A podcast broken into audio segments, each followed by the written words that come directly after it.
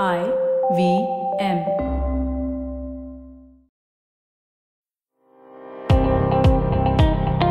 Welcome to All Things Policy, a daily podcast supported by Pragati, a flagship media initiative of the Takshashila Institution. We're a bunch of policy nerds based in Bengaluru, and we like to bring a fresh perspective to Indian affairs and an Indian perspective to global affairs. So grab a cup of coffee, sit back, and join us for today's chat.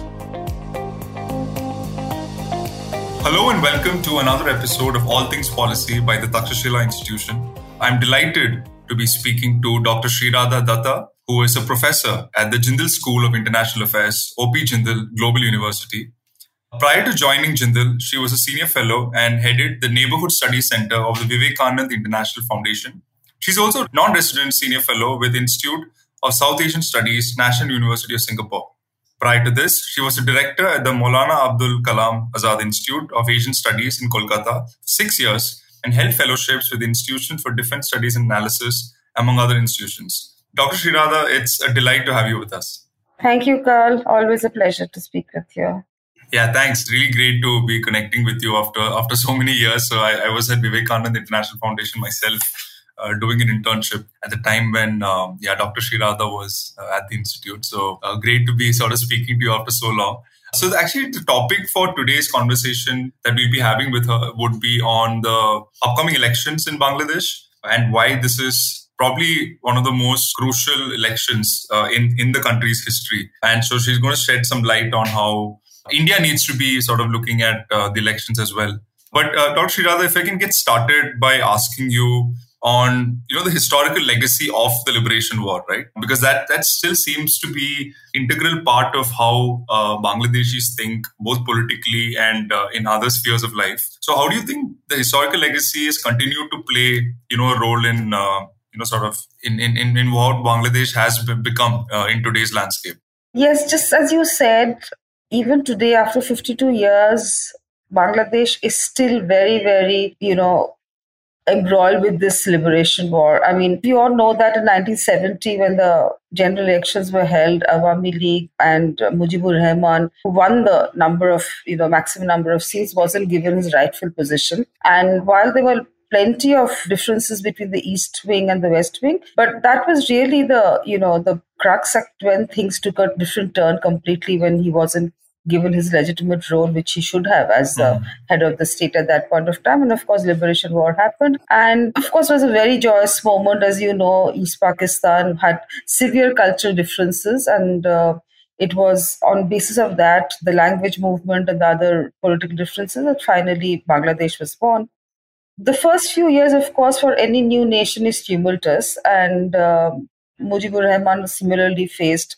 Uh, issues of governance and you know, other you know growing developing infrastructure and things like that. But subsequently i think the whole political landscape changed with the assassination of mujibur rahman. And that completely i mean the mm. whole strive for democracy freedom justice was completely stalled with that particular unfortunate incident Bangladesh had military leaders, subsequently coups, counter coups, and then we had Zia ur Rahman who took over, who was an army chief at that point of time, and then he also built a political party called Bangladesh National Political Party, which is one of the main political party that continues to exist in Bangladesh. Ziaur Rahman was also assassinated. Again, series of political, uh, you know, instability till Jatiyo will Ershad took over, who was then mm. instituted his Jatiyo Party. It was yeah. only 1990 when the entire all the political parties, which in, in, included BNP, which was then headed by Khaleda Zia, who was uh, Ziaur Rahman's wife, and uh, Sheikh Hasina, who was Mujibur Rahman's daughter, and the entire civil society came together out on the roads. And uh, it was finally in 1990 that uh, Jatiyo Party uh, leader Ershad, and who was the president of Bangladesh, stepped down. Mm-hmm. And then, of course, 1991, Bangladesh saw a return of multi-party democracy. Elections were held and uh, BNP came to power and for a period of five years, which is the Jatiya Sangsad. But given the deep cleavages, which is actually born out again of the liberation struggle, even today they have, you know, severe differences. As I said, despite the passage of 55 decades, they, the political parties have not been able to overcome that there mm-hmm. has been deep hostility and um, you know mistrust amongst themselves about uh, how a party in power is not trusted enough to hold free and fair elections.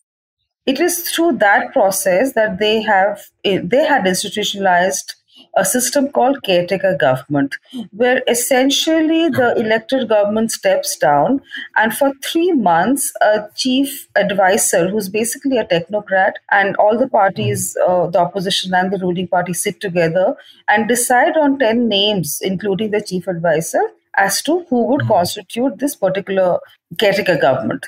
They right. would then basically oversee free and fair election.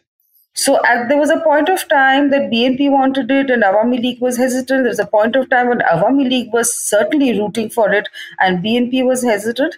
But over the course of years, they, through a constitutional amendment, caretaker government became a part of the system and elections were held and widely accepted as free and fair. But it was in 2006 when the BNP government was again had completed five-year term and they were going to, you know, get the caretaker government in place again. The kind of manipulation that was done by the government at that time, which was the BNP coalition government, uh, led to an interregnum period of, you know, 2006 to 2008 when caretaker government uh, really kind of held uh, the reins of the you know country at that point of time, but also essentially it was the army who was backing them. And uh, though on you know as a facade, it was of course the chief advisor and has caretaker government, but essentially, and everybody understood that the army was running the government. But also again, 2008 December, and I also this is again quite a unique thing in Bangladesh that the Bangladesh, the army and the caretaker government together realized that this was not possible. There was a lot of dissonance within the society. Whole lot of changes were brought in, and of course they had a voters list which was drawn up. Many other systems and processes put in place, and 2008 elections were held under a caretaker government, and Awami League hmm. came to power with a resounding victory. Now the whole course changed all over again. Awami League Sheikh Hasina was led by Sheikh Hasina, Prime Minister, who continues to be there as the Prime Minister. Over the course of years, she then again, through a constitutional amendment, removed the caretaker government, saying that Bangladesh does not need that.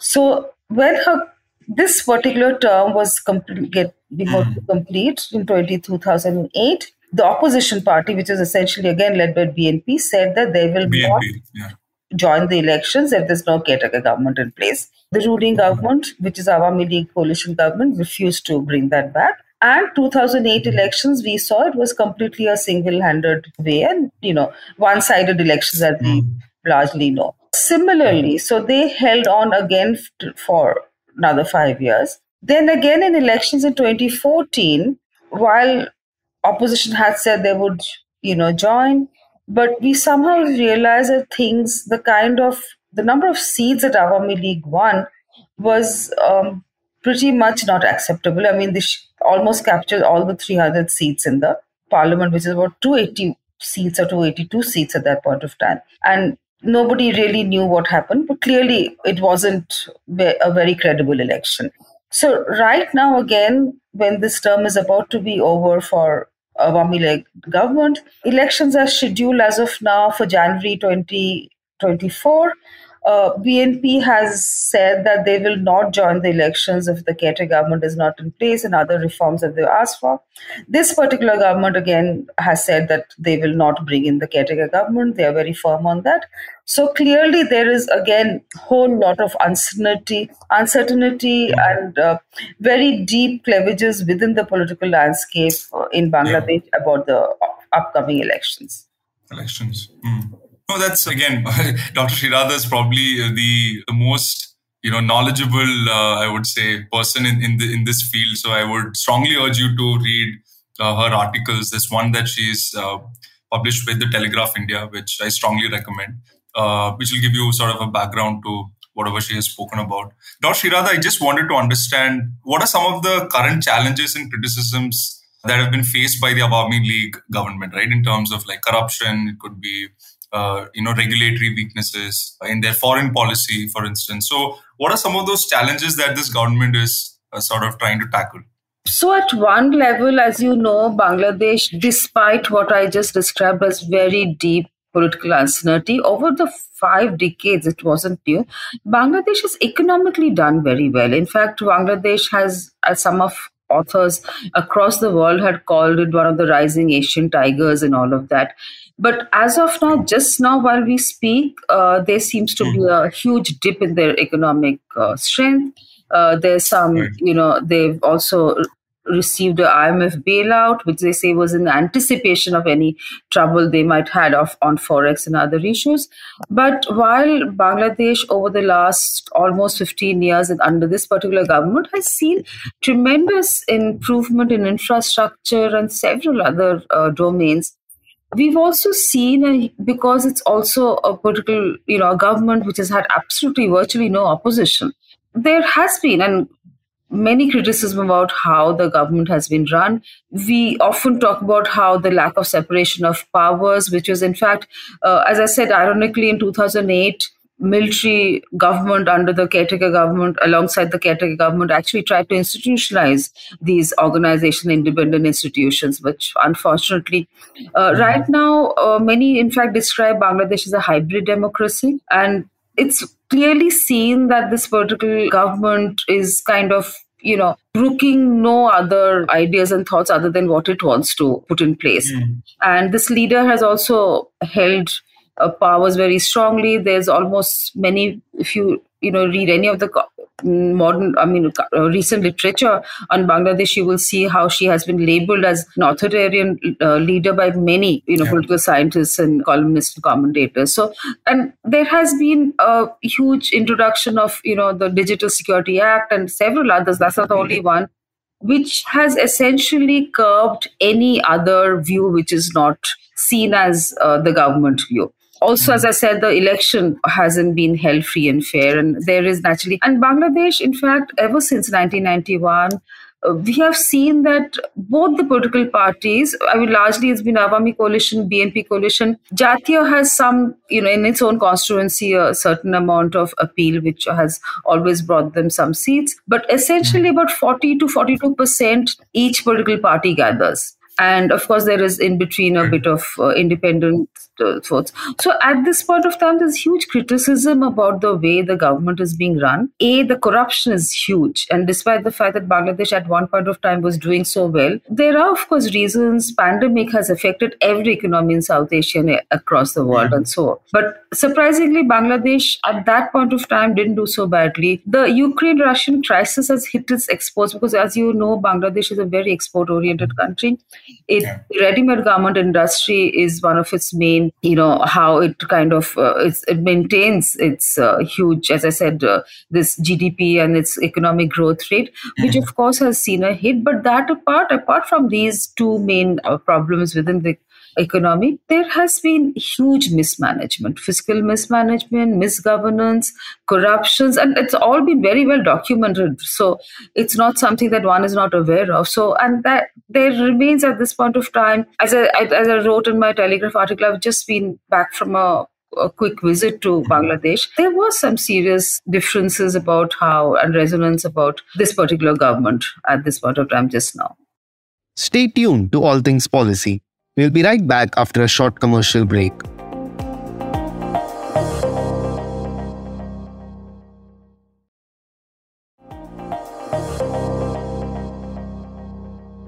definitely some uh, something to ponder for as you said like you know the the voter base in bangladesh right as they move into these uh, elections so my question was around you know the use of media narratives and conspiracy theories uh, okay. to sort of you yeah. know show the government in, in, in sort of a good light. Okay. And how was the Digital Security Act, for instance, uh, yeah. played into this, uh, played into the hands of the opposition parties and, and other opposing viewpoints? Yes, um, Carl, as you're just discussing, you know, uh, because the government, this particular party has been in the government for so long, they've been obviously able to hold, you know, wield a lot of influence over institutes and organizations within the polity. And quite naturally so, there is huge pro government uh, media houses who've been influenced to kind of spread a particular narrative which is quite opposite and different from what the opposition and many other political parties think. The Digital Security Act, of course, has you know put the fear of God, whatever, as you say it, in uh, Bangladesh. They've also, I mean, over the years, we've seen how many voices who are uh, differing from the government has been silenced in many ways. That's, of course, in the media houses. There have been some recent, you know, uh, backlash against a particular very very i think the most popular media house in bangladesh. And its very respected uh, editor was also targeted. And you know these are something that i've as i said i've been watching bangladesh closely for almost three decades now. And the kind of fear that i see um, emanating there I, ha- I haven't seen this before.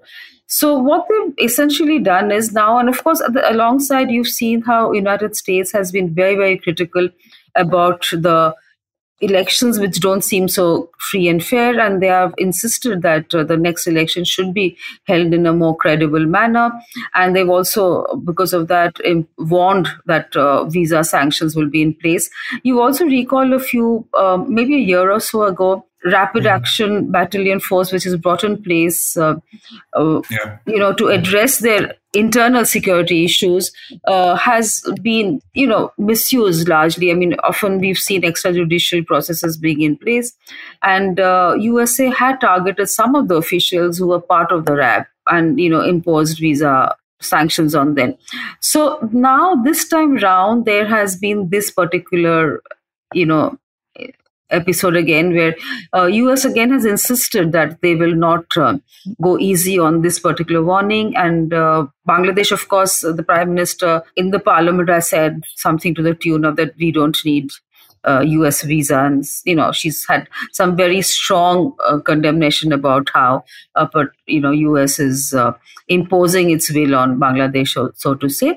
But at the same time, they, she has been, and not only the you know the leaders of the government, several of the political party, they've been constantly referring to this particular aspect as how the the the media houses or you know particular voices who don't agree with her apparently are part of this uh, us you know kind of a thread mm-hmm. where they all want to see her being removed something like that and that's a strong narrative that the pro government uh, media houses are building and as i said the mm-hmm. other side of the you know voices are being stifled. We are not hearing them very clearly but on the ground it's a fact that the other you know there is a strong voice that's emanating but at the same time i think every political hmm. party in bangladesh would want to see free and fair elections. And i've actually in some of my earlier works have actually argued that if Bangladesh saw free and fair elections, given the fact that the opposition right now isn't really very strong because we know the opposition leader, which is I'm referring to BNP,